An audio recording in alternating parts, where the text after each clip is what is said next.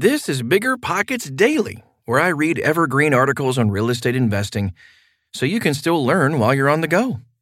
If you just found the show on this Wednesday, welcome. And please tap the subscribe button so you'll get these automatically delivered to you every day, including weekends. Okay, almost time for the show. We'll get right into it after this quick break. You're trying to close on your next rental, so why is your insurance company dragging its feet? With long lead times and never ending paper forms, it's no wonder it takes forever to finally get a policy. Modern investors deserve better. They deserve steadily.com. At steadily.com, you'll get fast, affordable landlord insurance available online 24 7 in just a few clicks. You can even get next day coverage, which takes just minutes, by the way, to obtain. And you can do it all from your phone. Steadily was founded by landlords who created insurance products tailored to the unique needs of this industry. It's their sole focus, and that's why landlords nationwide consistently rate them 4.8 out of 5 stars. So whether you've got a single family, short term, or multifamily portfolio, steadily.com can secure the best coverage at the best price to protect your properties. Discover how Steadily can save you both time and money on your rental property insurance. Visit steadily.com for a commitment free quote tailored to your needs today. This show is sponsored by Airbnb. Did you know that a long time ago, before I ever started my real estate business, I turned one of my first primary residences into an Airbnb? And that's the extra income that I needed from Airbnb that gave me the confidence to go out and work for myself and eventually quit my nine to five job. And now I have dozens of Airbnbs all over the country. I've even partnered up with the old David Greene on a recent property in Scottsdale to take our portfolio to the next level. And of course, we host it on Airbnb. But you don't need to be a full time real estate investor to start on Airbnb. As a matter of fact, I was self managing 10 properties while working my nine to five job, so I know anybody can do it. Think about it this way you're looking for extra income and going on a vacation. Wouldn't it be great to rent out your space and let your property pay for itself while you're gone? I did this one time. I pitched my wife and my roommate because we were house hacking on the idea of renting out our home, and it paid for all of our expenses on a trip to Mexico City. So go and give it a try. It might just change your life, just like it did mine. And I really do mean that. Your home might be worth more than you think. Find out how much at airbnb.com/slash host. A well kept secret for buying property with no money down and growing your portfolio quickly by Matt DeBoth. Buying property on a consistent basis can be difficult. Coming up with the down payment is probably the number one reason deals don't get done. Unless you're raising capital or partnering with others who have money, it can be a real struggle. But what if you already own some property with equity? What if you find a deal that can support itself being 100% financed? Well, if you answered yes to these questions, then I have your answer cross collateralization. Have you ever wondered how some people constantly buy real estate by themselves? They never partner or raise money.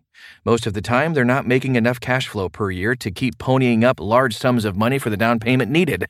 What gives? What many outsiders don't realize is these buyers likely have equity in another property that can be used for that down payment. This is called lendable equity.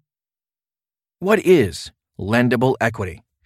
Lendable equity is simply the equity you have in another property that you can use to purchase other properties. By utilizing this method, you are cross collateralizing one property to buy another. Lendable equity is one of the best kept secrets for doing no money down deals. I have personally used this method to buy millions of dollars worth of real estate without putting any of my own money down. How to calculate lendable equity? Here's an example. Let's say you buy a house for $50,000. You decide you're going to BRRRR this deal, and you need to put $10,000 into the property. Your after repair value, or ARV, is now $100,000. So, you paid $50,000 plus you put in $10,000 worth of repairs. You're all in at $60,000. Now you have $40,000 worth of lendable equity, right? Wrong. Most banks will lend up to 80% of the appraised value of the home. That means the most you can get for a cash out refinance on this property is 80 grand. And that's great for you. You just cashed out and made 20,000 bucks. But what if you only took a loan out for your initial investment of $60,000 and left that other $20,000 on the books? Well, that 20K is called the lendable equity. I'll look at the numbers. To reiterate, appraised value $100,000, 80% loan to value $80,000, initial investment $60,000, lendable equity $20,000. Cross collateral loan? How does it work? Okay, so now that you understand the basics, let's talk lenders. Make sure your lender knows what you're talking about and what you want to do before you start the refinance portion of your BRRRR. Most commercial lenders know how to utilize this strategy and can walk you through all the fine details. If they look confused when you explain it to them, go somewhere else that knows what cross collateralization is. Most banks want a DSCR, or debt service coverage ratio, of 1.2. What this means is that if your yearly monthly payments are $10,000, the bank wants to make sure you're bringing in $12,000 or 20% more than the yearly debt. Since you only took out a $60,000 loan instead of $80,000, your DSCR is going to be higher, your loan payment will be lower, and your net profit will be greater. It is generally best to use this strategy with the same bank as they will have the first lien position on both properties. So, what do you do with that 20,000 bucks that you left on the books? You go find another deal.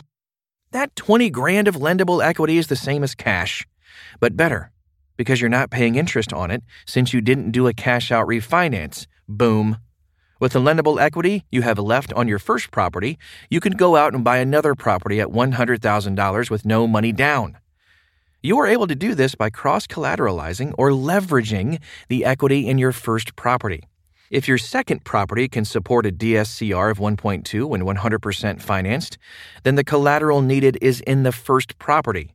Now you have two properties with an appraised value of $200,000 and a total loan balance of $160,000 or 80% loan to value. It's the same as if you pulled the cash out, but you're not paying all the interest. The real secret of this strategy is property number two. If the second property cash flows well and can appraise high enough, you can repeat this process and really snowball your buying power. If the second property cannot support the 1.2 DSCR, more than likely the bank will not lend on it unless the combined property's total DSCR is 1.2. Meaning, if the first property is at a 1.6 and the second property is at a 1.0, then the average of the two properties is 1.3 DSCR. Of course, depending on the bank, the lender, your investment history, and other factors, this might not be possible for you. It's always smart to discuss the strategy with your lender before you start the process. Advantages and disadvantages of cross collateralization. This process is great for no money down purchases, but it does come with risk. I don't advise new investors to use this strategy, nor owners of low cash flowing properties. The biggest risk of cross collateralizing is that the bank is holding two notes that are tied together. This means if you default on one property, they can take both to pay off the debts. Therefore, it can be very risky if you don't run your numbers or don't have the proper cash reserves. By employing this strategy, you are essentially building a house of cards. If one property fails to perform and you default on one loan, you could lose everything that is tied to those mortgages. This could be devastating to your portfolio, especially during a downturn in the housing market.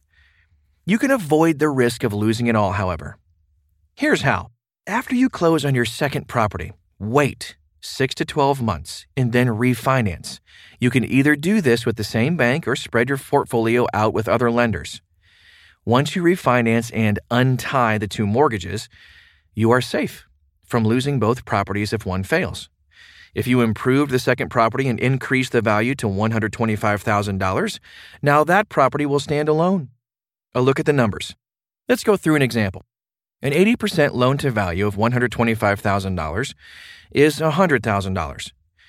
Here's where you start snowballing your purchases. You just refinanced your second property with a bank across town at an 80% LTV. Remember, you have $20,000 in lendable equity on that first property. Now you can go out and find another great deal at a $100,000 purchase price.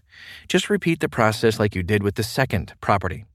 With every loan payment, you are paying down principal and increasing your lendable equity, thus increasing your purchasing power. By snowballing these properties, you are putting no money down, keeping your loan payment low, and increasing your cash flow. The banks love this because it reflects more in their favor with all the equity left on the books. The more comfortable the bank is with your portfolio, the more deals you can close. The bottom line it's essential to keep in mind that cross collateralization is a very risky yet rewarding strategy. It is less than ideal for new investors, properties that do not cash flow well, or may be riskier than others, a long term strategy.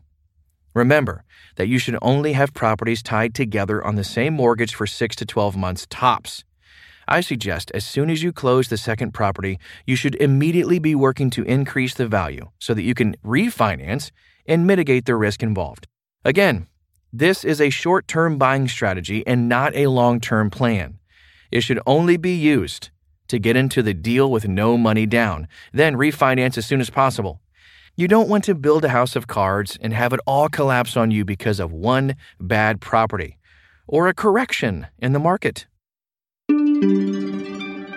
You made it through another episode of Bigger Pockets Daily. Did you learn something new? If you still have questions about this subject, jump onto the forums at biggerpockets.com/forum. It's like being at a 24/7 networking event without the business cards and awkward small talk. Otherwise, you know the drill. We'll have another episode waiting for you in the morning.